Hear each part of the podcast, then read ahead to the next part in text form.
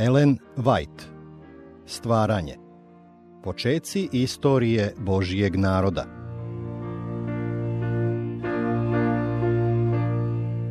dvadeset osmo poglavlje. Idolopoklonstvo u podnožju Sinaja. Ovo poglavlje zasnovano je na Drugoj Mojsijevoj od trideset drugog do trideset četvrtog poglavlja.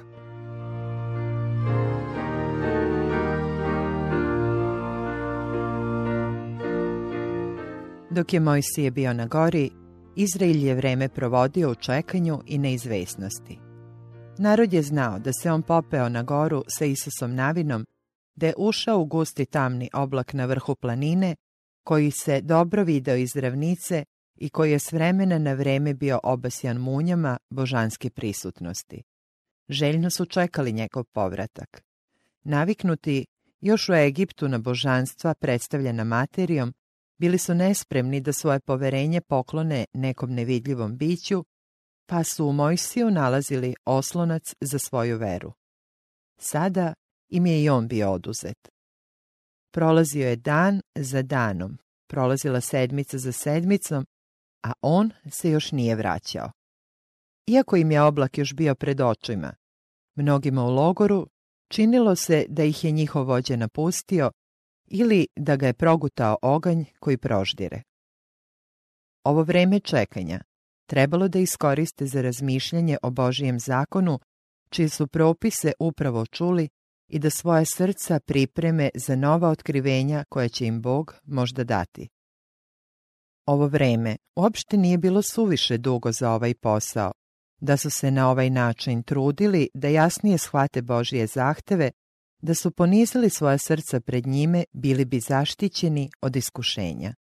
Ali oni to nisu činili, pa su uskoro postali nemarni, nepažljivi i neobuzdani.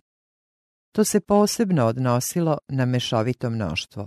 Bili su nestrpljivi da krenu prema obećanoj zemlji, zemlji u kojoj teče med i mleko. Ova zemlja bila im je obećana ukoliko budu poslušni, ali upravo to izgubili su iz vida.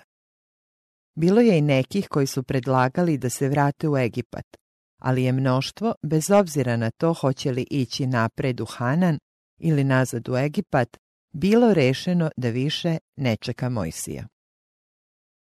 Osjećajući se nemoćnim, bez vođe, vratili su se svojim starim praznovericama. Mešovito mnoštvo ili svetina prvo je pokazalo nestrpljenje i počelo da gunđa, navodeći i ostale da pođu sa njima u otpad.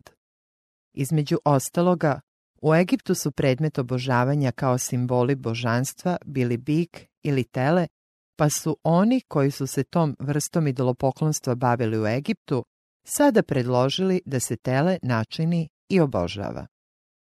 Narod je želeo da im neki lik predstavlja Boga i ide pred njima umjesto Mojsija. Bog im nije pokazao čime bi ga mogli vidljivo predstaviti. Zabranio im je da ga predstavljaju na bilo koji način. Velika čuda u Egiptu i na Crvenom moru trebalo je da učvrste njihovu veru u njega kao nevidljivog, svemoćnog pomoćnika Izraelju, jedinog pravog Boga. Želja za nekim vidljivim pokazivanjem njegove prisutnosti bila je zadovoljena stubom od oblaka i ognja koji je vodio njihove čete i otkrivanjem njegove slave na Sinaju. Međutim, iako im je stub od oblaka bio na vidiku, oni su se vratili egipatskom idolopoklonstvu i slavu nevidljivog Boga predstavili likom bika. Dok Mojsije nije bio u logoru, sudijsku dužnost obavljao je Aron, pa se nepregledno mnoštvo okupilo oko njegovog šatora zahtevajući: "Hajde, načini nam bogove koji će ići pred nama, jer tome Mojsiju koji nas izvede iz zemlje Misirske ne znamo šta bi." Žalili su se da oblak koji ih je do tada vodio sada stalno obavija vrh planine i da im više ne može služiti kao vodič. Tražili su da im umjesto njega načini lik teleta.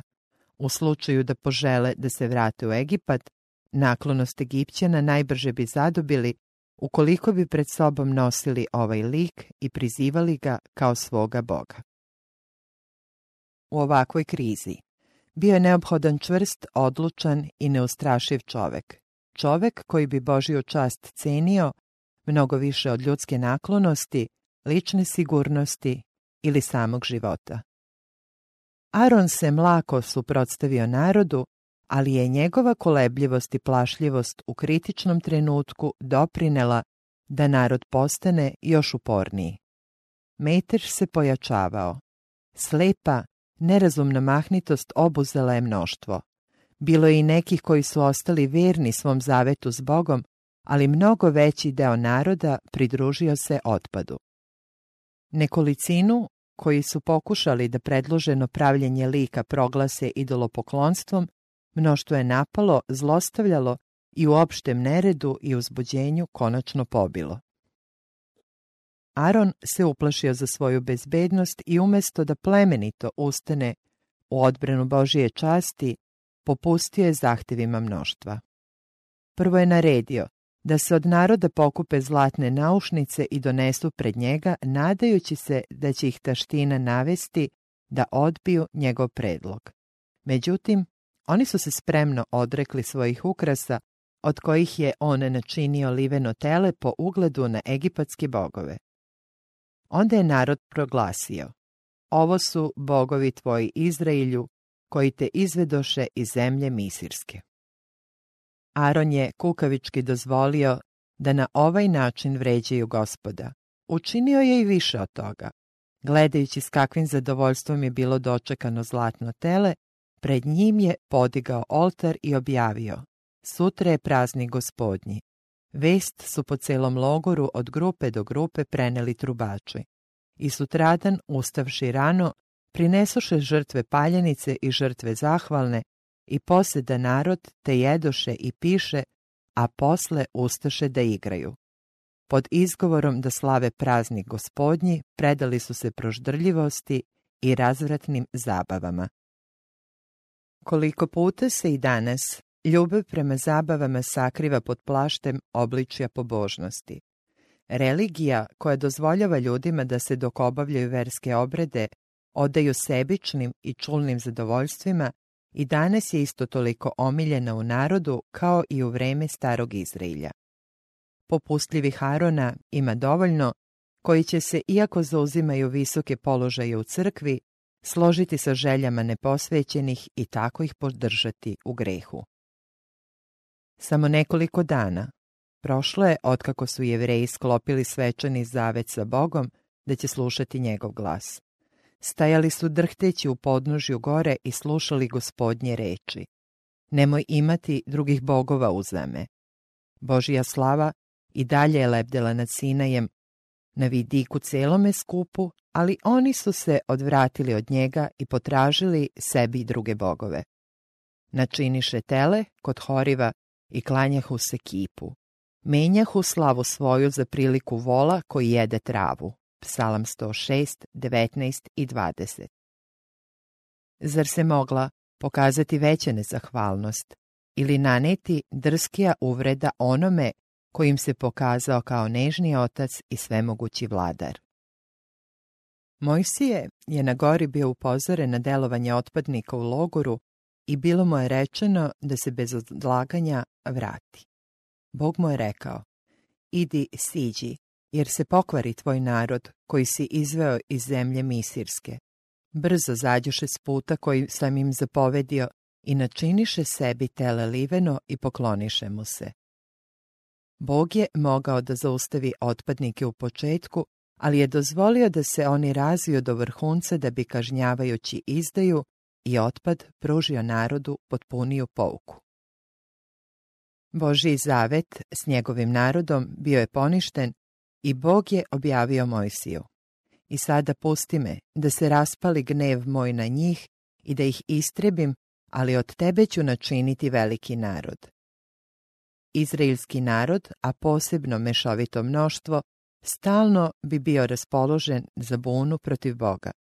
Oni bi stalno gunđali protiv svoga vođe, žalosteći ga svojim neverovanjem i tvrdoglavošću, pa bi i zadatak da budu odvedeni u obećanu zemlju bio težak i naporan. Svojim gresima već su proigrali Božju naklonost i pravednost je zahtevala njihovo uništenje. Gospod je zato predložio da ih istrebi i da od Mojsija načini moćan narod. I još reče Gospod Mojsiju, i sada pusti me, da ih istrebim. Ako je Gospod odlučio da uništi Izraelj, ko bi se mogao založiti za njega? Ko bi grešnike prepustio njihovoj sudbini? Ko bi radosno zamenio godine teškog rada i odgovornost i žrtvovanja, plaćene nezahvalnošću i gunđenjem, za ugodan i častan položaj, posebno kad im lično Bog nudi ovakvu zamenu? Međutim, Mojsije je pronašao razlog za nadu i tamo gde se videlo samo obeshrabrenje i gnev. Božje reči pusti me shvatio je ne kao zabranu, već kao poziv na posredovanje, da ništa drugo osim njegovih molitava ne može spasiti Izraelj i da će Bog, ako se založi za njih, poštediti svoj narod.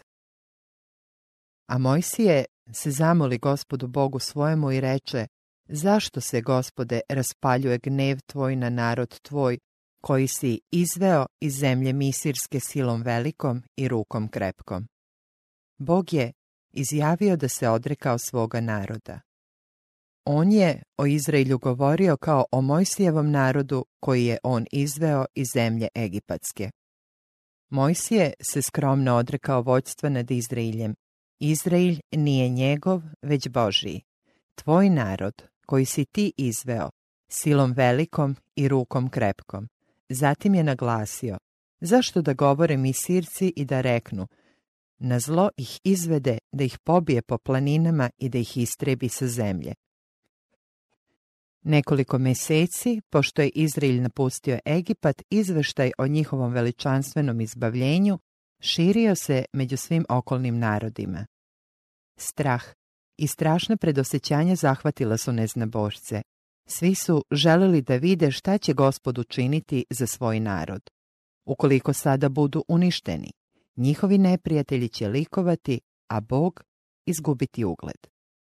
Egipćani bi tvrdili da su njihove optužbe bile opravdane, da je Bog, umjesto da izvede svoj narod u pustinju da prinese žrtve, u stvari žrtvovao ga. Oni ne bi uzimali u obzir grehe Izraelja. Uništenje naroda kome je Bog ukazao tako veliku čast nanelo bi sramotu njegovom imenu.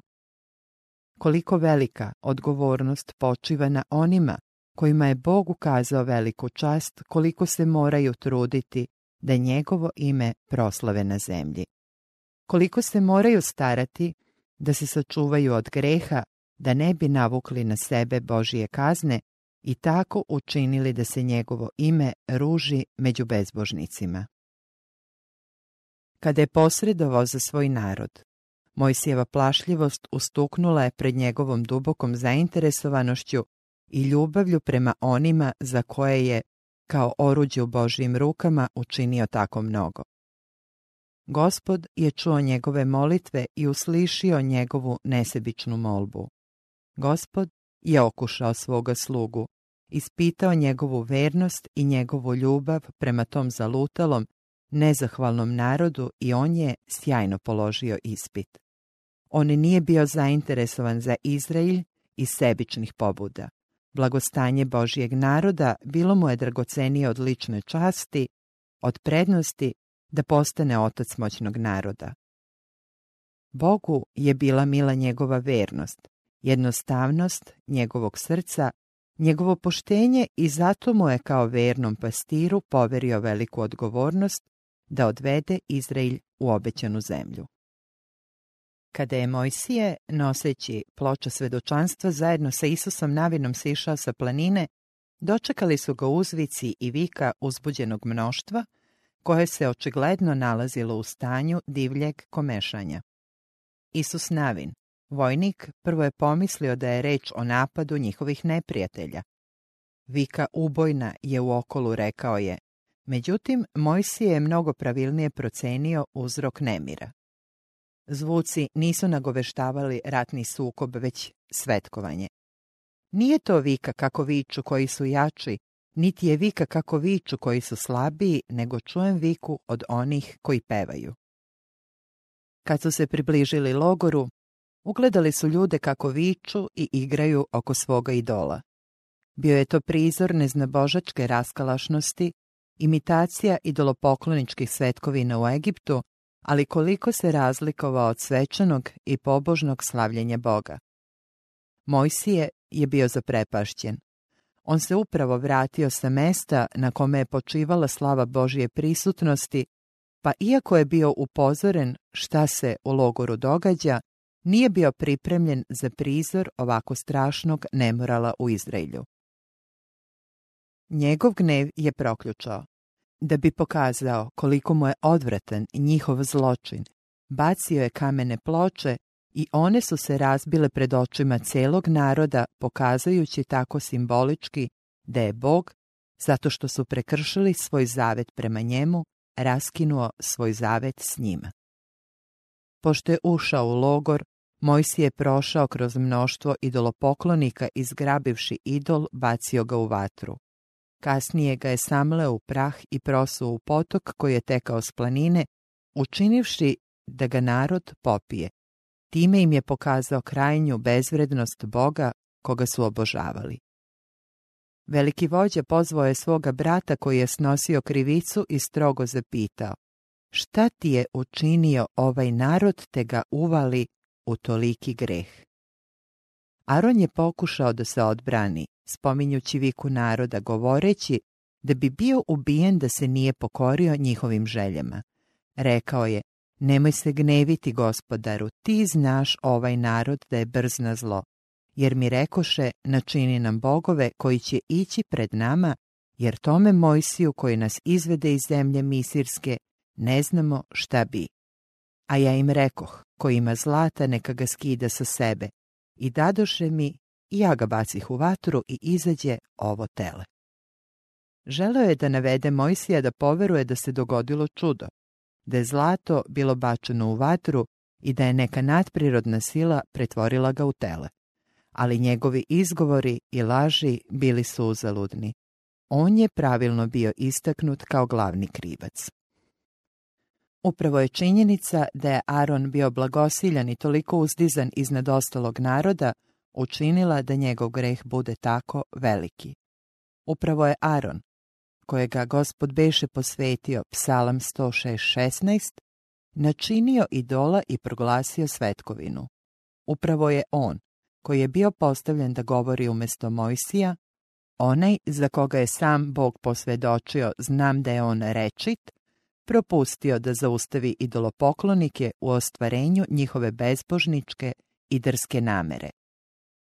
Onaj preko koga je Bog izlivao svoje sudove i na Egipćane i na njihove bogove, ravnodušno je slušao kako narod viče pred svojim livenim idolom: ovo su bogovi tvoji, o Izrailju, koji te izvedoše iz zemlje Misirske.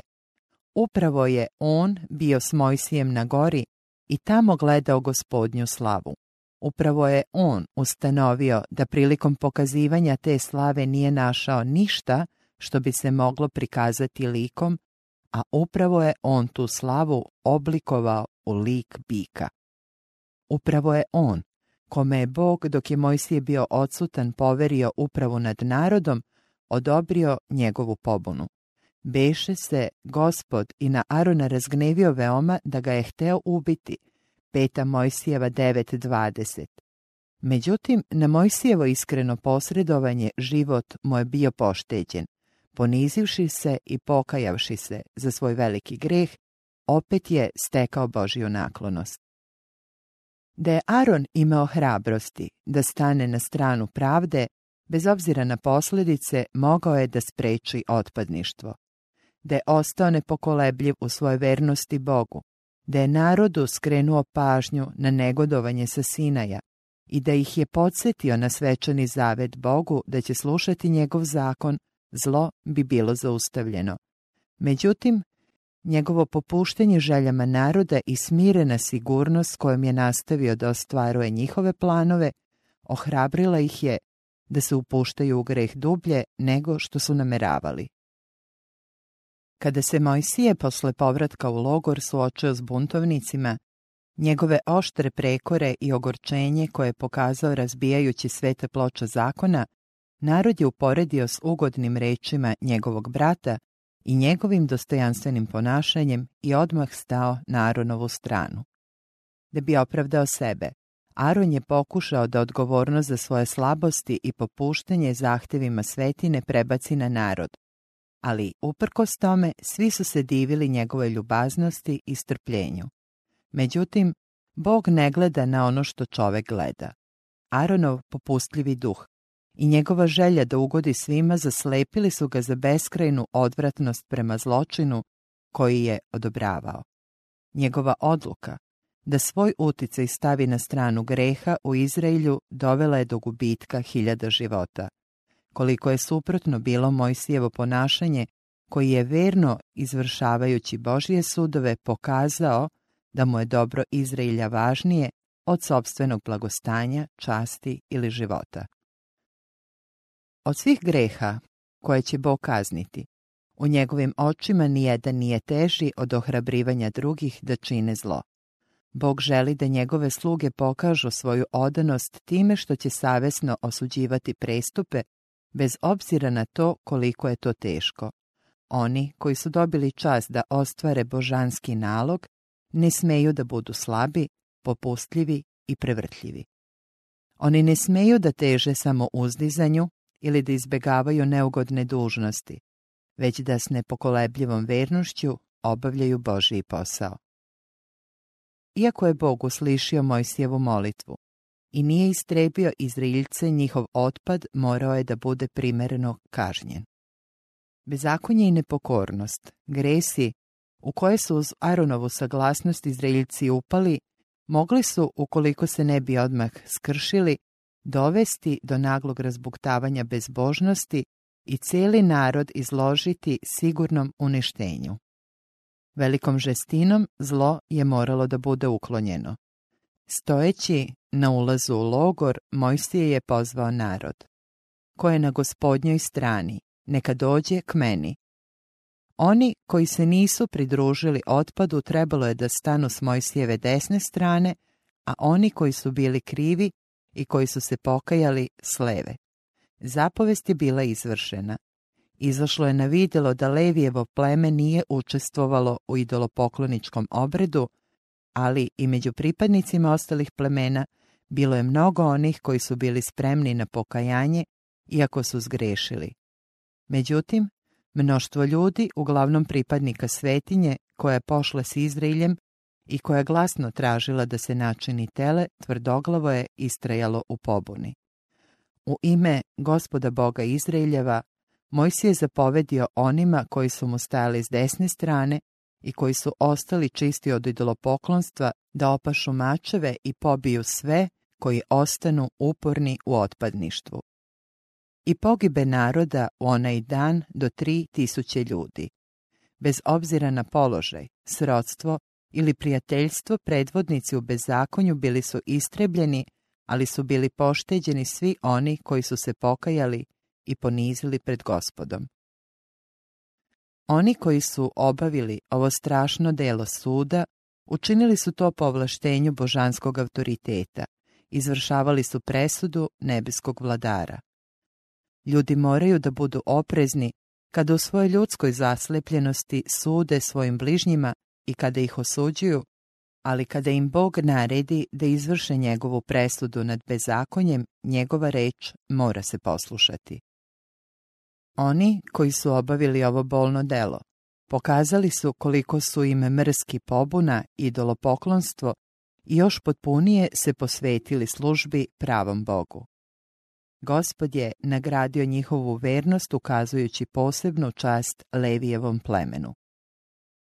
Izraeljci su bili krivi što su izdali vladara koji ih je obasuo svojim blagoslovima, iako su se svojom voljom obavezali da će se pokoravati njegovoj vlasti. Da bi se božanska vlast mogla održati, pravda je morala da stigne prestupnike. Međutim, čak i ovdje pokazala se Božja milost. Iako je uzdigao svoj zakon, On je svima pružio slobodu izbora, svima je dao mogućnost da se pokaju, bili su istrebljeni samo oni koji su ostali uporni u pobuni.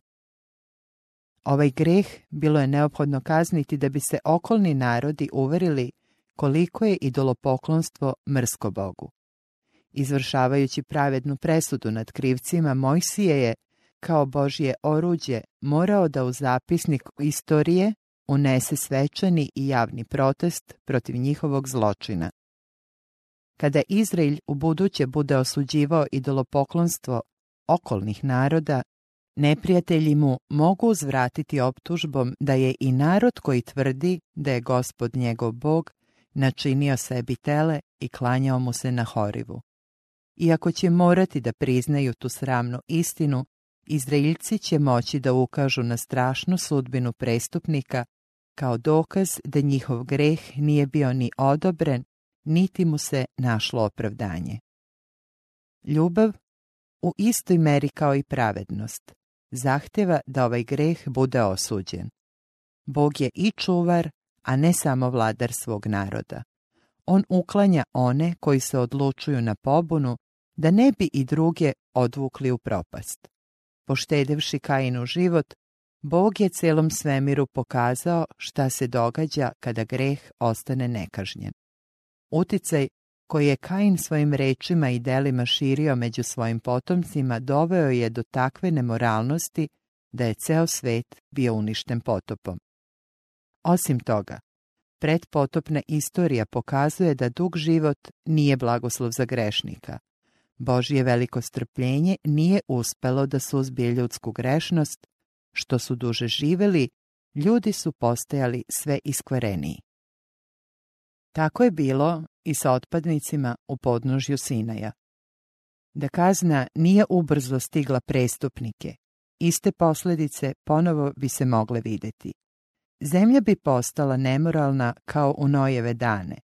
Da su ti prestupnici bili pošteđeni zla koja bi se dogodila, bila bi čak i veća od onih koja su nastajala zato što je Kainu bio pošteđen život. Božja milost je dozvolila da strada nekoliko hiljada ljudi, da sudovi ne bi pogodili milione. Da bi spasao mnoge, Bog mora da kazni neke. Osim toga, kada su se odrekli svoje vernosti Bogu, ljudi su se odrekli i božanske zaštite, pa bi ceo narod, ostajući bez odbrane, bio izložen nasilju svojih neprijatelja. Da zlo nije bilo odmah uklonjeno, oni bi uskoro pali kao plen u ruke svojih mnogobrojnih i moćnih protivnika. Bilo je neophodno, radi dobra Izraelju, za pouku svim budućim naraštajima, da zločin bude smesta kažnjen. Na ovaj način bila je ukazana i velika milost samim grešnicima, jer su bili zaustavljeni na svom zlom putu. Da im je život bio pošteđen, isti duh koji ih je podstakao da se pobune protiv Boga, naveo bi ih i da se mrze i sukobljavaju, dok se konačno ne bi međusobno istrebili.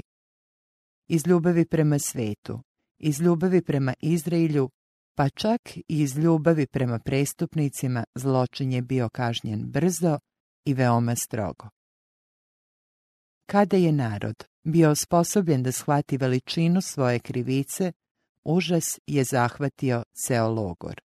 Uplašili su se da će svaki prestupnik biti uklonjen. Žalostan zbog nevolje koja ih je snašla, Mojsije je obećao da će se još jednom pomoliti Bogu za njih. Rekao im je: "Vi ljuto sagrešiste, zato sada idem gore ka Gospodu, e da bi ga umolio da vam oprosti greh." Zaista je otišao i priznajući grehe naroda pred Bogom kazao: "Molim te, narod ovaj ljuto sagreši načinivši sebi bogove od zlata, ali oprosti im greh. Ako li nećeš, izbriši me iz knjige svoje koju si napisao." Odgovor je brzo stigao: "Ko mi je zgrešio, onoga ću izbrisati iz knjige svoje. A sada idi, vodi taj narod kuda sam ti kazao. Evo, moj će anđeo ići pred tobom, i kada ih pohodim, pohodit ću na njima greh njihov." Mojsijeva molitva usmerava naše misli na nebeske izveštaje u kojima su zapisana imena svih ljudi i njihova dela, dobra ili zla, verno zabeležena. Knjiga života sadrži imena svih onih koji su ikada stupili u službu Boga. Ako se neko od njih udalji od Boga, ako tvrdoglavim ostajanjem u grehu konačno otvrdne za svaki uticaj njegovog svetog duha, njegovo ime biće na sudu izbrisano iz knjige života, a on sam prepušten uništenju. Mojsije je shvatio svu strahotu sudbine grešnika.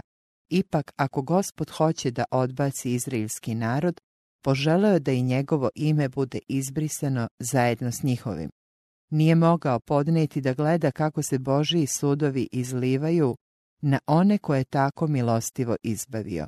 Mojsijevo posredovanje za Izraelj simbolički je prikaz Hristove posredničke službe za grešnike. Međutim, Gospod nije dozvolio da Mojsije, kao kasnije Hristos, ponese krivicu prestupnika. Rekao je, ko mi je zgrešio, onoga ću izbrisati iz knjige svoje. Sa dubokom žalošću, narod je sahranio svoje mrtve. Tri hiljade ljudi palo je od mača. Uskoro je i strašna bolest zavladala u logoru i odmah zatim pronela se i vest da ih ni Božja prisutnost više neće pratiti na putu. Gospod je objavio, neću sam ići s tobom, zato što si narod tvrdovrat, pa bih te mogao satrti putem. Bila je objavljena naredba. A sada skini nakit svoj se sebe i znaću šta ću činiti s tobom. Po celom logoru odjeknuli su glasovi žalosti. U pokajanju i poniznosti poskidaše sa sebe sinovi Izraeljevi nakite svoje kod gore Horiva. Prema božanskom naređenju, šator koji je služio kao privremeno mesto za bogosluženje bio je premešten i zaokola daleko. Bio je to još jedan dokaz da im je Gospod uskratio svoju prisutnost. On će se otkrivati Mojsiju, ali ne i takvom narodu. Ovaj prekor su veoma bolno osjetili. Mnoštvu koje je progonila griža savesti izgledalo je kao nagoveštaj neke velike katastrofe. Nije li Gospod izdvojio Mojsije iz logora da bi ih mogao potpuno opustošiti? Ali nije im bila oduzeta ni svaka nada. Šator je bio razapet izvan logora, ali ga je Mojsije nazvao šator od sastanka. Svi oni koji su se zaista pokajali, koji su želeli da se vrate Gospodu, bili su pozvani da se pojave pred njim, da priznaju svoje grehe i zatraže milost. Kada su se vratili u svoje stanove, Mojsije je ušao u šator od sastanka. U očajničkom strahu narod je napeto iščekivao neki znak po kome bi mogli zaključiti da je Mojsijevo posredovanje prihvaćeno. Ako ga Gospod bude udostojio da se sretne s njim, mogli bi se nadati da neće biti potpuno uništeni. Kada se konačno ognjeni stup spustio i stao pored ulaza u šator, narod je zaplakao od radosti, svi su skočili i svak se klanjaše na vratima od svojega šatora. Mojsije je dobro znao veličinu nemoralnosti i zaslepljenosti naroda koji je bio poveren njegovom staranju. Znao je za teškoće s kojima će se suočavati. Međutim, već je naučio da pomoć mora dobiti od Boga ukoliko želi da upravlja narodom. Molio se Bogu da dobije jasnije otkrivenje njegove volje i za obećanje da će on biti s njim. Gledaj, ti mi kažeš vodi taj narod, a nisi mi kazao koga ćeš poslati sa mnom i rekao si znam te po imenu i našao si milost predamnom. Ako sam dakle našao milost pred tobom, pokaži mi put svoj da te poznam i nađem milost pred tobom i vidi da je ovaj narod tvoj narod. Odgovor je glasio, moje će lice ići napred i daću ti odmor. Međutim, Mojsije još nije bio zadovoljan. Njegova duša je stenjala pod teretom svesti o težini položaja u kome će se Izrael naći ako ga Gospod prepusti njegovoj tvrdoglavosti i nepokajanom srcu. nije mogao podneti ni pomisao da svoje interese odvoji od interesa svoje braće, pa je počeo da se moli Bogu da svoju naklonost ponovno podari svom narodu i da dokazom svoje prisutnosti nastavi da usmerava njegovo putovanje. Ako neće ići napred lice tvoje, nemoj nas kretati odavde, jer po čemu će se poznati da smo našli milost pred tobom, ja i narod tvoj? Zar ne po tome što ideš s nama?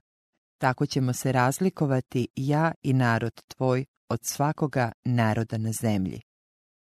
I Gospod je odgovorio, učinit ću i to što si kazao jer si našao milost predamnom i znam te po imenu. Ali prorok još nije prestao da se moli. Sve molitve su mu već bile uslišene, ali je on čeznuo za još većim dokazom Božje naklonosti. Postavio je zatim zahtev koji do tada nije postavilo ni jedno ljudsko biće. Molim te, pokaži mi slavu svoju. Bog ga nije ukorio zbog tako slobodne molbe, već mu se milostivo obratio. Učinit ću da prođe sve dobro moje ispred tebe i povikaću po imenu Gospod je pred tobom. Nijedan čovek u sadašnjem smrtnom stanju ne bi mogao da vidi neprikrivenu Božju slavu i ostane živ, ali Mojsiju je bilo obećano da će vidjeti onoliko Božje slave koliko bude mogao da podnese. Ponovo je bio pozvan da se popne na vrh planine, a onda je ruka koja je načinila svet, ista ruka koja premješta gore, da niko i ne opazi, knjiga o Jovu devet pet, uzela ovo stvorenje načinjeno od praha svog moćnog velikana vere i stavila ga u raselinu u steni, da tu bude dok ispred njega bude prolazila Božja slava i sva njegova dobrota. Ovo iskustvo, a iznad svega obećanje da će Bog uvek biti s njim, bilo je za Mojsija dokaz da će uspeti, a to je smatrao neprocenjivo vrednim od svega egipatskog znanja i svih svojih dostignuća na položaju državnika ili vojnog starešine. Nikakva zemaljska sila, sposobnost ili znanje ne mogu nadoknaditi stalnu Božju prisutnost. Prestupniku je strašno da padne u ruke živoga Boga, ali je Mojsije stajao sam pred svemogućim i nije se bojao, jer je njegova duša bila u skladu s voljom njegovog stvoritelja. Psalmista kaže, da sam video u srcu svom bezakonje ne bi me uslišio Gospod. Psalam šezdeset šest osamnaest. Ali tajna je Gospodnja u onih koji ga se boje i zavet svoj javlja im. Psalam dvadeset pet četrnaest. Božanstvo je najavilo sebe. Gospod, Gospod, Bog milostiv, žalostiv, spor na gnev, obilan milosrđem i istinom, koji čuva milost tisućama, prašta bezakonja i nepravde i grehe, koji nepravda krivoga. A Mojsije brže savi glavu do zemlje i pokloni se. Ponovo je uputio molbu da Gospod oprosti bezakonje svome narodu, da ga uzme kao svoje nasledstvo. Njegova molitva bila je uslišena. Gospod je milostivo obećao da će obnoviti svoju potporu Izrailju i da će za njih učiniti čuda koja nikada do tada nisu bila učinjena, nigde na zemlji ni u kojem narodu. Mojsije je ostao na gori četrdeset dana i četrdeset noći. Sve vreme, kao i prvi put, bio je na čudesan način održavan u životu. Nikome nije bilo dozvoljeno da se popne na goru s njim, niti se za vreme njegove odsutnosti iko smeo približiti gori. Po Gospodnjoj zapovesti, unapred je pripremio dve kamene ploče i poneo ih na vrh. I ponovo napisa Gospod na ploče reči zaveta deset reči. U tom dugom vremenskom razdoblju provedenom u razgovoru sa Bogom, Mojsijevo lice odražavalo je slavu Božje prisutnosti. Kada je sišao sa gore, ne znadiješe da mu koža na licu postade svetla, da njegovo lice blista zaslepljuje svojom svetlošću. Ta svetlost obasjavala je i Stefanovo lice kada je bio doveden pred sudije i pogledavši na nj, svi koji seđahu na zboru, videše lice njegovo kao lice anđela. Dela šest petnaest. I Aron je, kao i ostali ljudi, ustuknuo pred Mojsijem i ne smeše pristupiti k njemu. Zapazivši njihovu zbunjenost i njihov strah i ne znajući uzrok svemu, pozvao ih je da mu priđu. Ispružio je prema njima zalog pomirenja s Bogom i počeo ih uveravati da im je Bog obnovio svoju potporu. Shvativši da njegov glas ne izražava ništa drugo osim ljubavi i usrdnog poziva, neko se konačno usudio da mu priđe. Pun strahopoštovanja da bi govorio, bez reči je pokazao prema Mojsijevom licu, a onda prema nebu. Veliki vođa je shvatio značenje poruke. Svesni svoje krivice, osjećajući znake božanskog nezadovoljstva, nisu mogli da izdrže sjaj nebeske svetlosti, koja bi ih, da su bili poslušni Bogu, ispunjavala radošću. Krivica je uvek povezana sa strahom. Duša koja je oslobođena greha nikada neće poželeti da se sakrije od nebeske svetlosti. Mojsije je morao da im prenese mnoštvo poruka. Shvatajući njihov strah, prebacio je veo preko svoga lica i od tada je to činio kad god bi se posle razgovora s Bogom vraćao u logor. Bog je želeo da ovim sjajem prikaže Izraelju sveti, uzvišeni karakter svoga zakona, ali i slavu evanđelja koje se otkrilo preko Isusa Hrista. Dok je bio na gori, Bog je Mojsiju osim ploča zakona predao i plan spasenja. Tako je mogao da shvati da svi simboli i prilike jevrejske službe predstavljaju Hristovu žrtvu. Zato se može kazati da je upravo nebeska svetlost koja je zračila sa Golgote u istoj meri kao i slava Božijeg zakona svojim sjajem obasjavala Mojsijevo lice. Ta božanska svetlost simbolički je predstavljala slavu oproštenja, čiji je Mojsije bio vidljivi posrednik, predstavnik jednog istinskog posrednika. Slava koja je blistala sa Mojsijevog lica slika je blagoslova, koje će Hristovim posredovanjem primiti Božiji narod koji drži njegove zapovesti. Ona svedoči da ćemo što čvršća bude naša zajednica s Bogom, što jasnije naše poznavanje njegovih zahteva, biti sve sličniji božanskom liku, spremniji da dobijemo udeo u Božjoj prirodi. Mojsije je bio prilika Isusa Hrista. Kao što je izraelski posrednik prebacivao veo preko sebe, zato što narod nije mogao podneti da gleda slavu njegovog lica, tako je i Hristos, božanski posrednik, dok je boravio na zemlji, svoju božansku prirodu zaodenuo ljudskom. Da je došao zaogrnut nebeskim sjajem, ne bi mogao da pristupi ljudima u njihovom grešnom položaju. Oni ne bi mogli da podnesu slavu njegove prisutnosti, zato je i ponizio samoga sebe i došao u obličju tela grehovnoga, Rimljanima osam tri, da bi mogao pristupiti grešnom rodu i uzdići ga k sebi.